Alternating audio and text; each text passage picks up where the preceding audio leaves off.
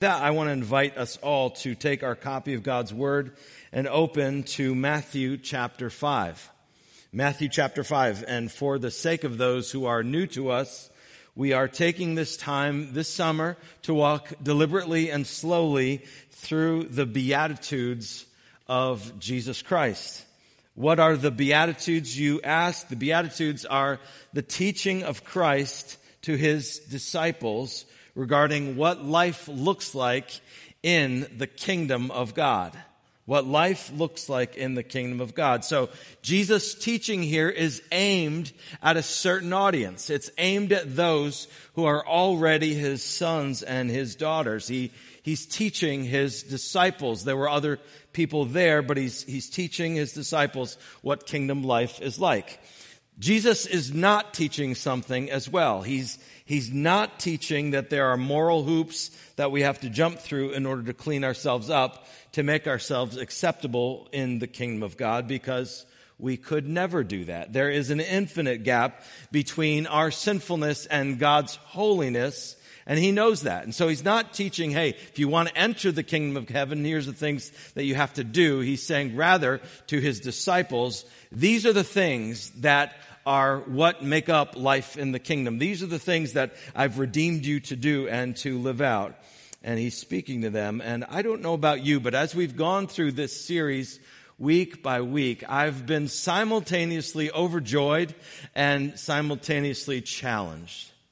I've been overjoyed because it reminds me that there's there's no amount of work that I could do to earn my salvation. And so the fact that salvation is all of grace alone, it, it just reminds me weekly of great joy because I could never get there on my own. At the same time, it stirs me, right? Because when I, I read through this passage, this doesn't seem to describe me all that much. And I want to grow in being like this description. So with that as an introduction, let's, let's turn our hearts to the Word of God. Um, again, Matthew 5. I want you to, to take out your copy of God's Word, get there, and let us read with fresh ears this morning. Not because we've heard it many times before, fresh ears. Let's hear the Word of the Lord. And as I read the Word of God, uh, I remind us all this is the perfect Word. There's no flaw in this Word.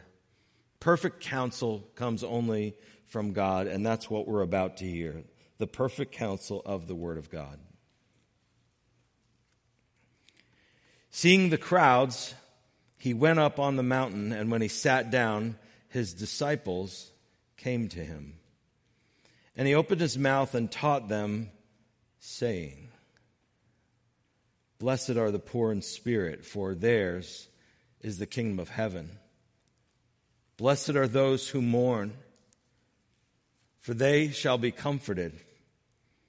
Blessed are the meek, for they shall inherit the earth. Blessed are those who hunger and thirst for righteousness, for they shall be satisfied. Blessed are the merciful, for they shall receive mercy. Blessed are the pure in heart, for they shall see God. Blessed are the peacemakers, for they shall be called sons of God. Blessed are those who are persecuted for righteousness' sake, for theirs is the kingdom of heaven. Blessed are you when others revile you and persecute you and utter all kinds of evil against you falsely on my account. Rejoice and be glad, for your reward is great in heaven, for so they persecuted the prophets who were before you. And let me read verse 8 again, because that's the subject of our text this morning. Jesus says, Blessed are the pure in heart, for they shall see God. Lord, this morning, as we take a few minutes now together as your people to hear your word, we pray for the Holy Spirit's illumination of this text. Lord, open our hearts to your heart this morning, God, because after all, that's what you're most interested in. You're interested in our hearts, not outer performance, not what we look like. You're interested in our hearts, what's going on within us. And so help us now as we look at your word. Change our hearts, Lord. Make us more like Jesus today, Lord, and do it through the power of your holy word. This we pray together in Jesus' name.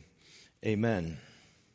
It's really easy for us as people, isn't it, to focus on the external things of life. I walked in this morning and someone noted my blue shirt, which is unremarkable to me, but somebody noted it and it's like, it's so easy to catch the things that we see. It's natural for us to be like that, to notice things that are different from day to day.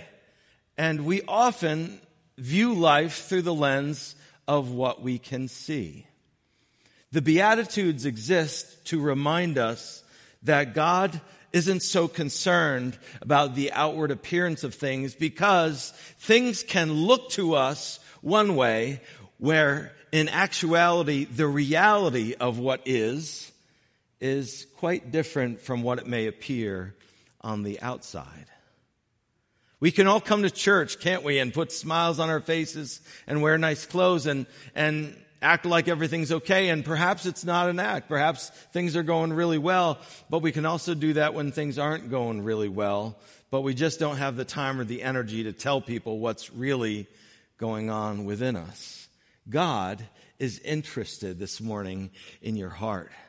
And He wants us all to be blessed, truly blessed by granting the grace to help us to take a step this morning in the purity of our hearts. And as we read this list of the Beatitudes, it would appear to me, as I've been spending time studying them, it appears to me like they, they almost build upon themselves. The previous one leads to the next one. So, so the posture here of the kingdom of heaven, of, of those who are citizens of the kingdom of heaven, are those who have recognized the poverty of their spirit. They recognize that they have no righteousness of their own to bring to God, and therefore they entrust themselves fully to God. They are people who have mourned over their sin, their, their lack of righteousness, have, and have thrown themselves to that mercy which they have received so gracefully. Meekly, we confess our sins together, and that makes us a humble people and it produces something in our hearts. It produces an appetite for the things of God. Because when God changes our hearts, He creates in us a hunger and a thirst for righteousness, and we grow by faith. And as we receive the mercy of God, now we have something to give away to our spouse and our brothers and sisters in our household and our relatives and our neighbors and our coworkers because we've experienced mercy. Now we have the ability to give mercy out.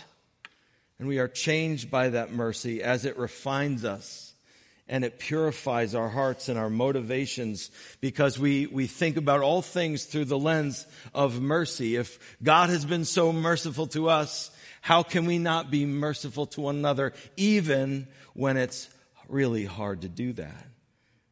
See, he refines us through these things and he makes us into his image. And in verse 8, we see what God looks at when he looks at us. He looks not at the outer appearance of things, he looks directly at our hearts. See, this beatitude reminds us that God is concerned with what's going on inside. It also reminds us that Jesus came not, he did not come into the world to make us polite people. He didn't come into the world to, to make us uh, have good manners. Jesus came into the world to save sinners whose hearts were dark with sin. Jesus came into the world to, not to reform society and make us a little more polite. Jesus came into the world to change us from the inside out. And the only way that we are pure before God is because we have received the Lord himself. We have, we have testified in our hearts. We have believed in our hearts that Jesus Christ died on the cross for our sins. We have taken that into our heart and believed it by faith. By faith, God cleanses our sin. That's what the New City Catechism this morning declared. We have been made clean. See, God is looking today not at the outer appearance, He's, he's looking at the heart. He's looking at the will, the mind, the place of motivation in your heart, about the state of affairs deep within us. That's what He's most concerned about. We can dress ourselves up, we can make ourselves look good, but God looks at the heart. Man may look at the outer appearance of things, God looks at the heart. See, this was the very issue that Jesus had with the Pharisee. Do you know that, that Jesus loved the Pharisees? He loved them. He created them.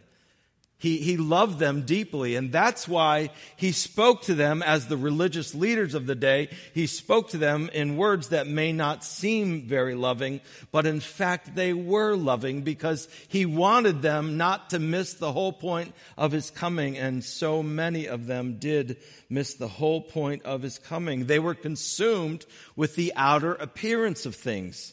In Matthew 23, uh, he says, You have neglected the weightier matters of the heart.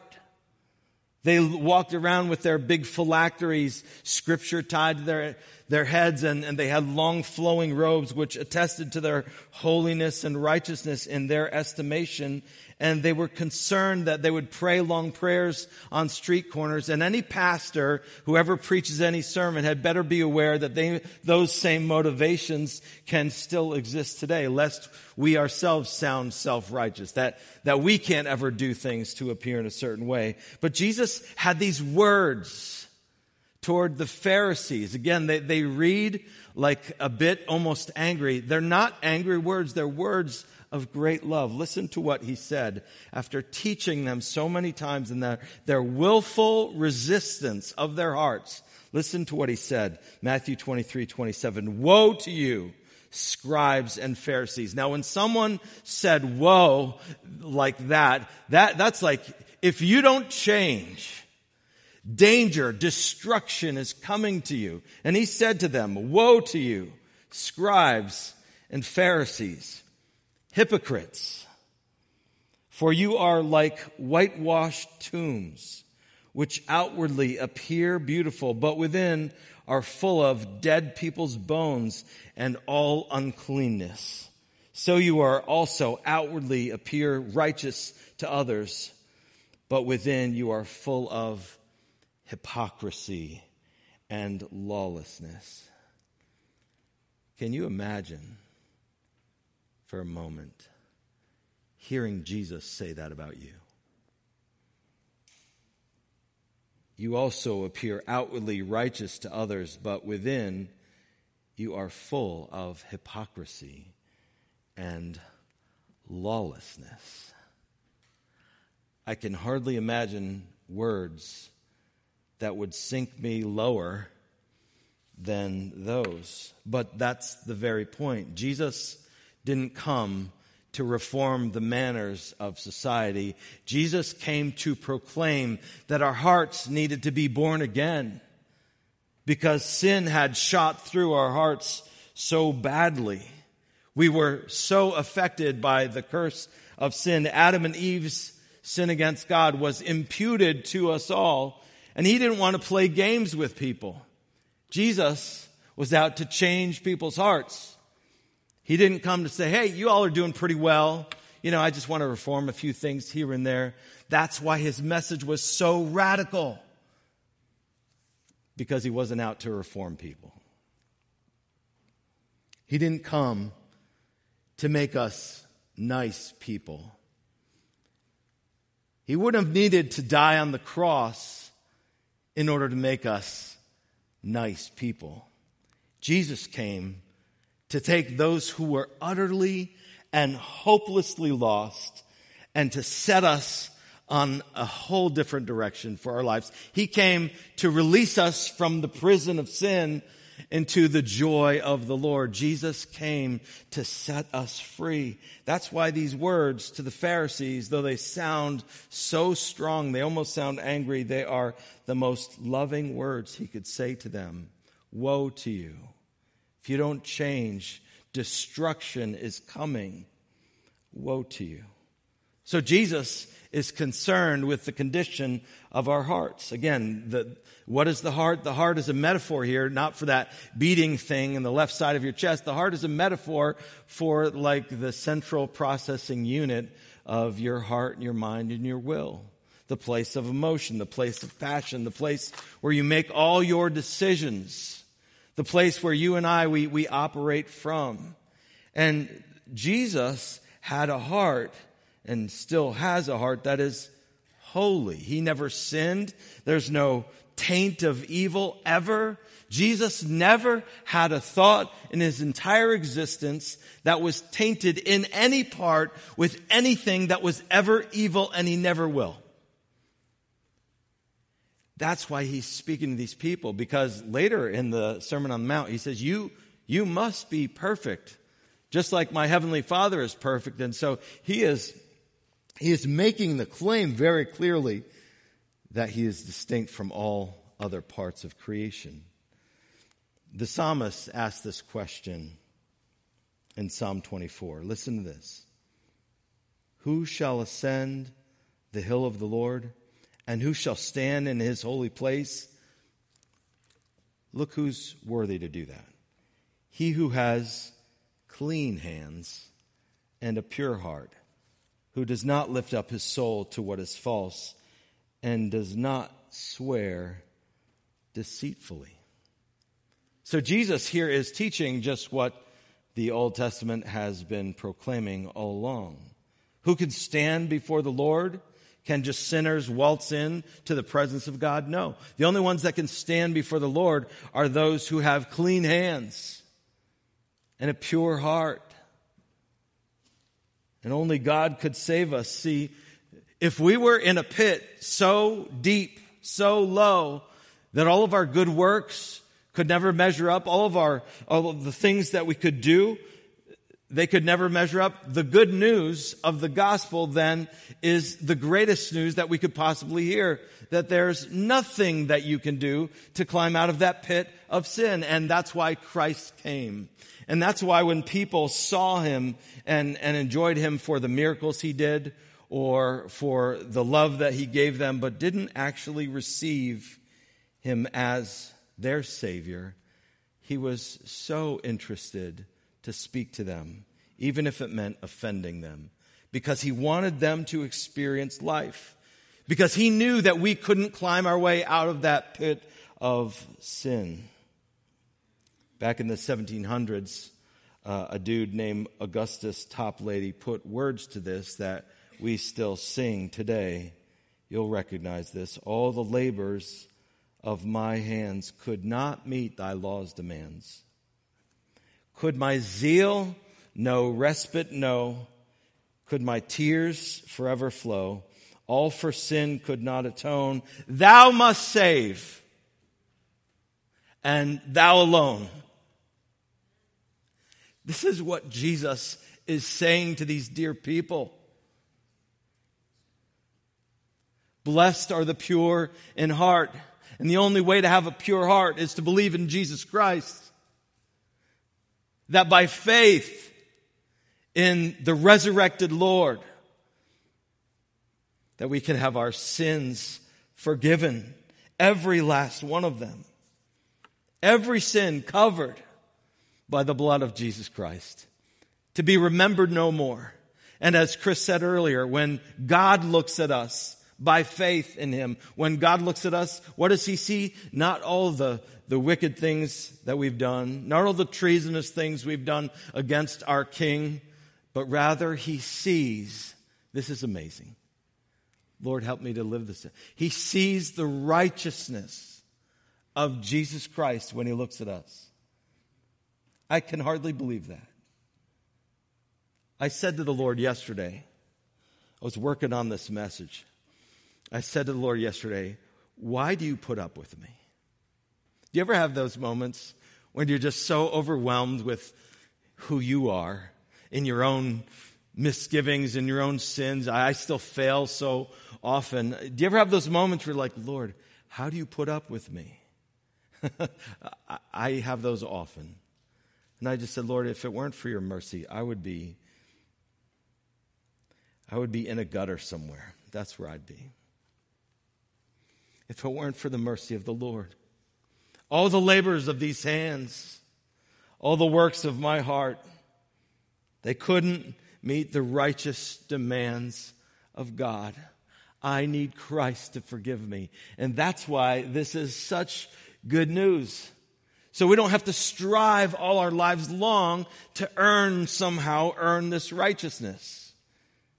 You've probably talked with people and you may have asked them, well, if you died today, why would God let you into heaven?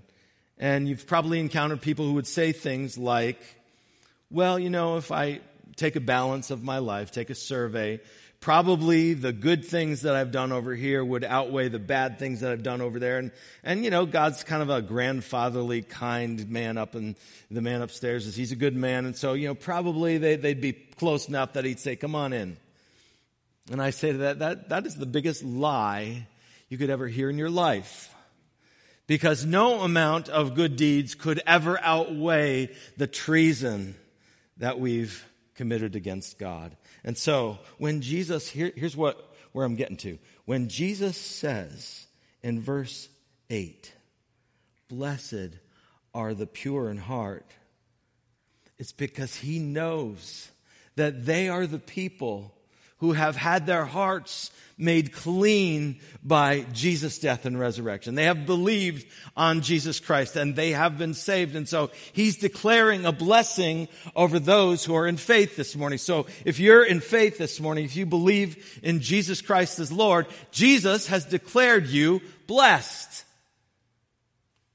Boy, I can hardly think, I can't think of anything more beautiful or more precious than to have God call me blessed.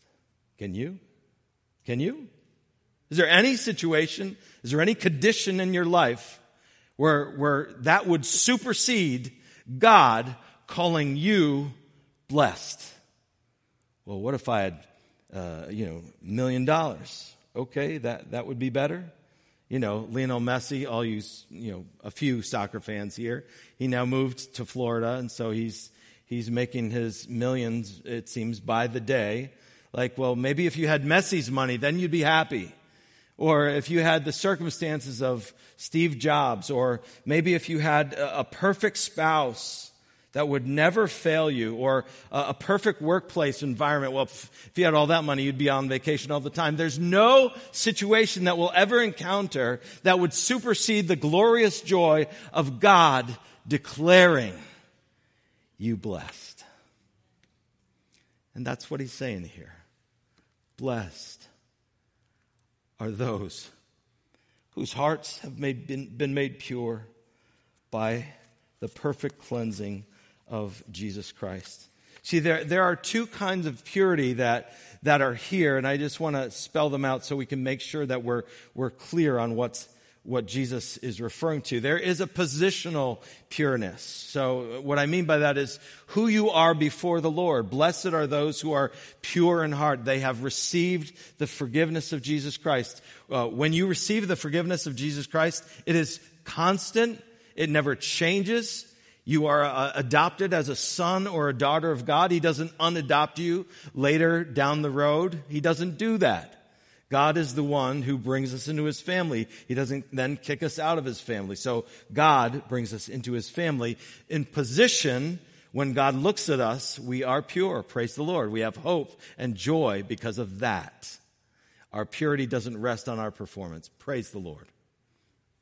However, even as we are born again, brothers and sisters, um, we still find that we have temptations in our day to day life. So this is what I'll call practically pure. So I believe I was born again when I was eight years old in uh, my house in Connecticut.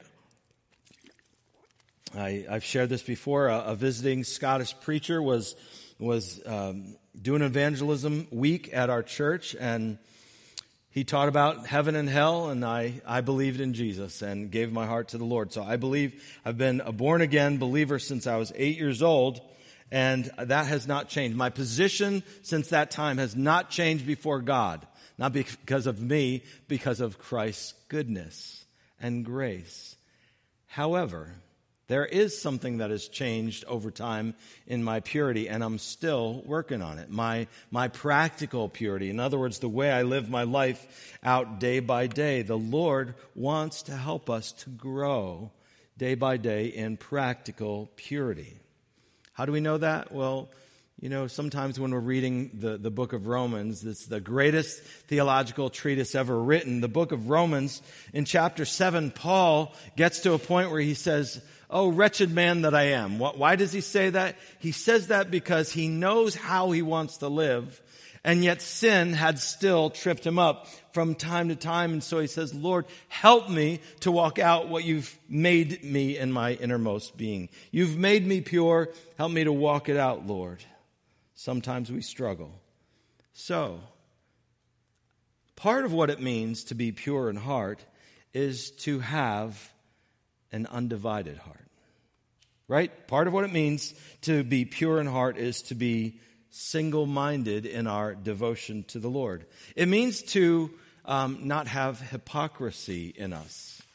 And I will go on record saying I think we can all be hypocrites from time to time. We don't have a purely single hearted, single minded devotion. No, we, we sometimes we fail. Purity of heart, think about it this way.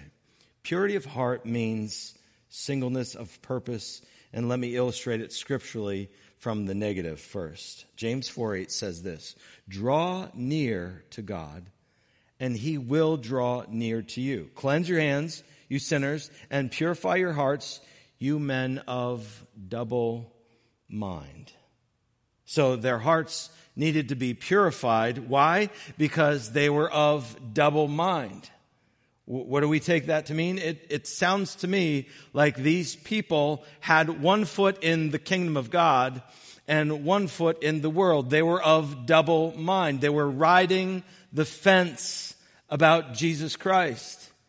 And so he says, cleanse your hands, you sinners, purify you, your hearts, you men of double mind. How does Jesus say in the gospel? He says it this way.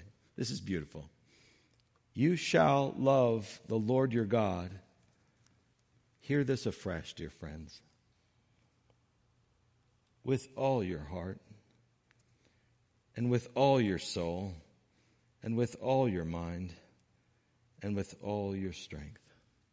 See, this morning, what I've been wrestling with this week and now have the privilege to present to you just these thoughts. The, the Lord doesn't want, He's not interested in 98% of you.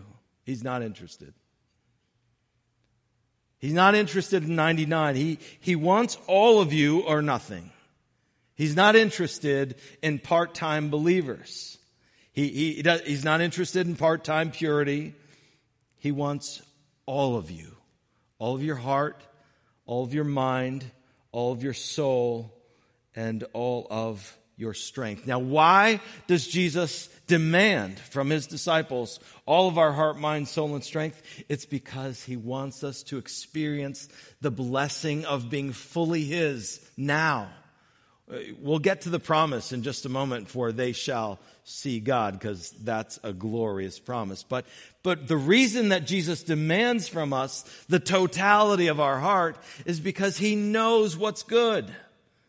He knows what it's like in that sense to see people who are walking with one foot with God and one foot with the world. And he doesn't want that for us. And therefore he says, you shall love the Lord your God with all your heart and with all your soul, with all your mind, and with all your strength.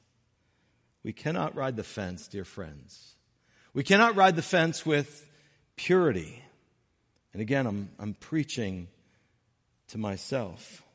We cannot allow ourselves to be comfortable walking in impurity of any kind heart, mind, soul, body of any kind, because blessed are the pure in heart. Now, I'm not messing with our justification here. We already made that clear that, that by faith, that can't be altered. What we are talking about, though, is our practical, day by day holiness. Jesus is calling us to be not of double mind, but of pure mind, that we might walk with the Lord. The, the writer of the Hebrews says it this way Pursue this purity uh, and this holiness without which we will not see the Lord. So the people of God will evidence the truthfulness of their faith by increasing purity in their hearts and lives. How does the apostle Paul says it? From one degree of glory to the next. There's great grace for us here, dear friends, because at the moment that we're born again, we have the Holy Spirit within our hearts and He, He helps us so that we can grow and change. You know, I pray that by this time next year, I will be a changed man. And uh, my wife, who's teaching Sunday school, says, Amen. But I do. I do. I, I want to be different this time next year. It may only be a degree or two, but you know what I'm saying. And I believe that's, that's many of your hearts as well. Many of our hearts, we, we want to grow. We want to reflect the Lord in all that we say and do. And I just want to remind you that the Holy Spirit, Christian, is in you to help you to get there. He's, he's there facilitating the work of sanctification. And we need to, to walk with Him. We need to walk not by our flesh, but by the Holy Spirit that's in us because He's creating something. Jimmy said it in the worship set. God's, God's doing something here. He's creating a people for Himself. And He does it one little bit at a time. So this week I was reading, um, Nine Marks has a, a, journal for pastors, and I was reading a pastor, uh, reading this article, and it said an open letter to the pastor who's preaching on Sunday. So I was like, well, I guess I should read that. And uh, this was a story written by a fellow pastor who talked about someone who came to his church. He's no longer at that church. Someone who came to his church, and in a manner of saying, he this this individual who came. Um, he, after eight years of this pastor's work, and then he got called to the, the pastor got called to another church, he said, I really couldn't see any change in this person. But I got a letter from this man, and he had changed amazingly. He wrote it a few years after he left. And he, the point of the letter was change sometimes. I, I want this to encourage you, brothers and sisters. Change sometimes comes slowly, but as we walk with the Spirit, God will do it. Right? Are you with me? If we walk with the Holy Spirit, it's not going to happen all in one day, but it will happen. We will reflect Christ in greater and greater ways. And I believe we need to hear that this morning because some of us, perhaps, have lost sight that God, in fact, can change us. Perhaps we've lost sight that though the battle continues to rage in our hearts, the battle has been won, by the way. It has been won. And and yet there are skirmishes that we still experience. And those skirmishes can weigh us down. And the Lord, I believe, wants to remind you today, dear friend, dear believer, that He's with you, that He is doing a good work in you. And though you may not be able to see where He's doing His work, as we walk with the Lord, He's going to complete the work that He began. He's not going to let you go. He doesn't drop you off. He doesn't say, You've been stubborn, get out of the car. He doesn't do that. This is God. If He called you into His family, He's going to keep you in His family. And He's going to reform and change your heart bit by bit over time so that when we get to that place, and we're fully transformed. We'll be like a bride who's been getting herself ready. A bride to be presented to her bridegroom.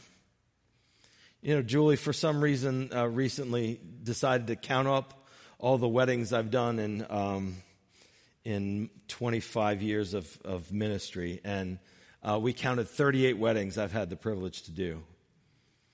And I've never, in those 38 weddings, I've never seen a bride who wasn't stunningly beautiful. Because that's what brides do. They get themselves ready.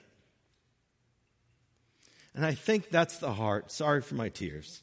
I think that's the heart that Jesus is coming to us with here this morning.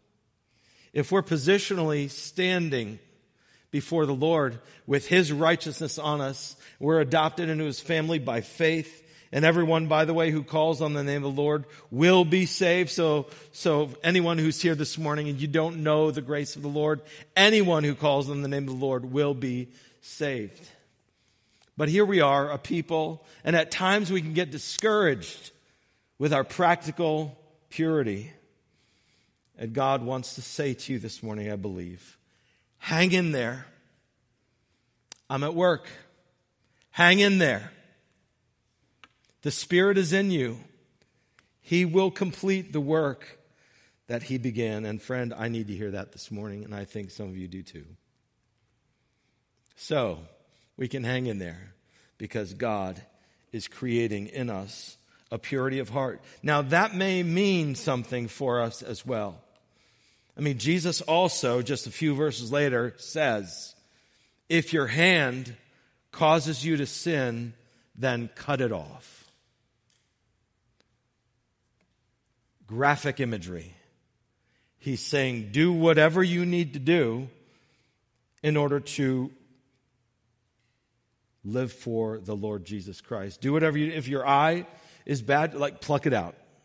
Like do whatever you need to do. So I'll leave the application to you where the Lord may be calling you to change. I just want you to, to know that God is at work and He is changing us from one degree of glory to the next. Now, let me get to the glorious promise that we will receive the glorious promise, the reward, for they shall see God. Blessed are the pure in heart. Why? For they shall see God. Dear friends, the pure in heart are going to see God. Can you believe that? We're going to see Him. We're going to experience Him. We're going to be in His presence for all time and eternity. There's going to be nothing that will compromise our joy. Nothing. No rain on a picnic no phone call from a doctor, no diagnosis gone awry. We will never experience anything that will destroy our complete and total joy in being with the Lord. And this reward, by the way, it's for the present and it's also for the future. So let's just think about it for the present. We see God. How do we see God? Like, obviously we can't see his form. God is spirit. We can't, we can't see his form right now, but we see him in the way that we say, hey, we, you know, we can see the wind. We see the effects of the wind. We see what, what happens when the wind blows. Well, in the same way, we see God. We see that He's at work. We see Him in one another, changing us one degree bit by bit for His glory. We see Him in our personal time with the Lord, don't we? when we are in that quiet place where we have the Word of God open on our lap and we just say, Lord, we're so thankful that you've forgiven our sins. We're just so thankful that you have been merciful to, toward us, Lord, and, and we, we have fellowship with the Father. You know what I'm talking about? Like that just personal fellowship. There's a peace that comes deep within our souls. No one can touch it. No one else can put it there either. It's the peace of God which passes all understanding. And that's one way, dear friends, right now that we see God. Blessed are the pure in heart, for they shall see God. They shall see God in their times of prayer. They shall see God in the hope of being with other believers. They shall see God in this life. So we have every reason to have hope this morning because we'll see him in a future day, but we don't have to wait until then. We see him now. But let's talk about that future day because one day we'll be gathered in heaven and the light of the countenance of the Lord will light all of heaven. We won't need any electricity. Uh, so yesterday morning I woke up uh, to no electricity, so I got my phone out and I I reported that to PP&L, and they called me back a minute later saying uh, this power outage has affected one house. So I was the only house in Souderton uh, yesterday. The only, not my neighbors, the Coils, not my neighbors, my parents. Nobody else in our neighborhood had no power except for me. And uh, thankfully, the guy came out, and um, some animal had chewed through some wire, and he replaced it, and we were we were off to go. I, I won't be depending upon PP and L when we get to the celestial shores, because the light of the Lord and the glory of His countenance. That's what Scripture says. It's, it's going to light our way. We don't need any lamps at night because there won't be any night. It will be one glorious day. Amen. Listen how John just like whets the appetite of the believers when he says this Beloved, he's, he's speaking to the church. Beloved, we are God's children now, and what we will be has not yet appeared. But, but we know that when he appears, we shall be like him because we shall see him as he is. Blessed are the pure in heart, for they shall see God. In a moment, in an instant, in a twinkling of an eye, we shall be changed. Amen. And the glory of the Lord will radiate around us, and we will see God. Dear friend, let this comfort you this morning with all the challenges that you experience, with all the disappointments that you walk through, with all the brokenness that we feel in the world around us and perhaps even in our own lives. Dear Christian, you will see God and you'll be with Him and you'll be able to enjoy Him for all time. For what does the psalmist say? Where the presence of the Lord is, there is the fullness to capacity. No more room for anything. There is the fullness of joy. You know, sometimes when you talk to people um, and you talk about heaven, it's like, oh, heaven's so boring. You know, little little cherub angels sitting around playing harps all day long. Like, how boring would that be? No, in the presence of the Lord, there is the fullness of joy. I don't know what it's going to look like, but I know this. There isn't going to be one thought that I would think like, man, if only God would do this, it would make it better. That, that thought will never happen in heaven because it's a place where there is the fullness of joy. And those who have trusted in Christ, who are pure in heart, what does it say? They shall see God. So let me bring this home, wrap it up. Uh, worship team, if you could come and join me on the stage here now. How do we have absolute assurance, absolute assurance today that we will be with God forever, the way that scripture describes that we have absolute assurance of the forgiveness of our sins is that we simply trust in Him. We simply say, Jesus, forgive me of my sin. You are my Lord. I give you my heart and my life. I repent of all my sins. Would you forgive me and would you fill me? If you believe that by faith, you can be sure of being in heaven for all time. For those of us who have repented and have believed, we can struggle bit by bit. We want purity, and yet there are challenges that we experience. Where the Lord calls you to cut off your hand or pluck out your eye, dear friend, do it. Because that's the pathway to blessedness.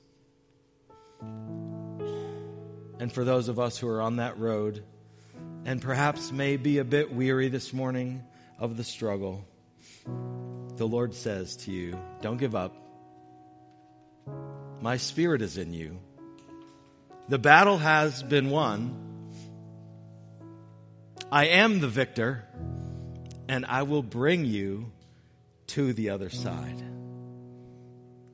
So let me conclude by reading from Revelation just one picture of what life on the other side will look like. Actually, could you stand with me as we read this?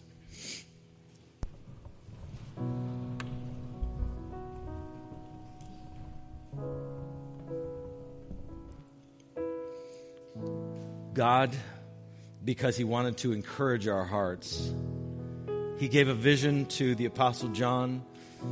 He let him into the reality that was to come, and John wrote it down for us so that we could have this glimpse of, of what's to come. From Le- Revelation 21, he says this Then I saw a new heaven and a new earth, for the first heaven and the first earth had passed away, and the sea was no more. And I saw the holy city, New Jerusalem, coming down out of heaven from God, prepared as a bride adorned for her husband. And I heard a loud voice from the throne saying, Behold, the dwelling place of God is with man. He will dwell with them, and they will be his people, and God himself will be with them as their God. He will wipe away every tear from their eyes, and death shall be no more. Neither shall there be mourning, nor crying, nor pain anymore, for the former things have passed away. Dear friends, this morning, if you are in Christ, the former things, they've passed away. We're going to an eternal future where God is going to dwell with man. We will see God. So let's take courage. Let's have hope this morning because God is doing his mighty work, even as he prepares for himself a beautiful bride without spot, without wrinkle, in purity for himself. Let's pray. Lord, we're astounded that you would take notice of us. We're astounded that in our own rebellion against you that you would you would even care. And yet you in certain love sent your son Jesus Christ into this world not to reform our manners, but to give us a new heart that we might now live for you in purity and in holiness.